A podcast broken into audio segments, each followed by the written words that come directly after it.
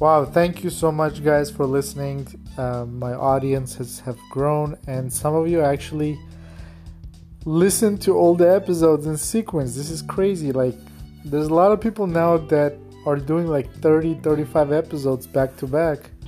And the way I know is because my money jumps up like 35 cents or like 70 cents. I'm like, holy crap, one or two person actually went back and just, you know, um, listened to all my episodes in, in sequence, which is cool.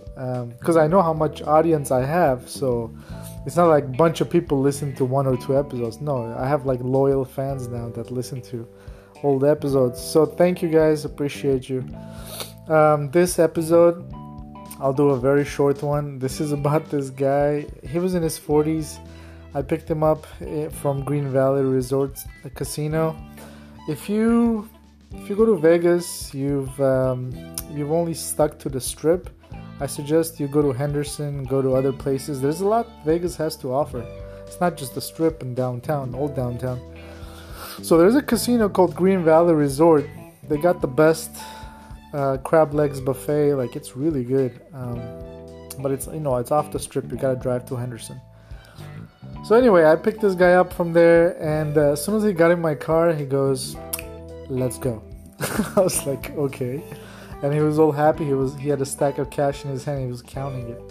So he made like 400 bucks uh, on a blackjack table, and we started talking. And apparently, this guy is a card counter, and uh, and I'm a statistic guy. You know, I, I, trade stocks and options, so I'm like, we just boom, we hit it off. We start talking about numbers and statistics and probabilities, and uh, I do a little bit of card counting, but it's it's kind of hard. You got to keep it in, in your mind. Like I'm I'm bad at retaining numbers and remembering them in my mind. Like I have a bad memory that way, but I have a photographic memory, so I kind of remember when the a lot of the face cards are out of the deck so if it's a two deck blackjack, you know, it's it's way easier to count cards than if it's bunch of decks together, three or more.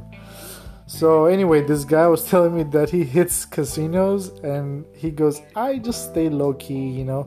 200 to 500 is my range. He goes, I I make that much, boom, I'm out. And you won't see me at that casino for at least a couple of weeks. So this guy just hits different casinos, two to three hundred, two to five hundred dollars, bam, bam, and he just goes home. Like this is his hustle, and it's smart. I'm like, exactly. These motherfuckers get greedy, and they get caught, but this guy does it smart, nice and easy, and apparently, you know, he's doing this at different casinos.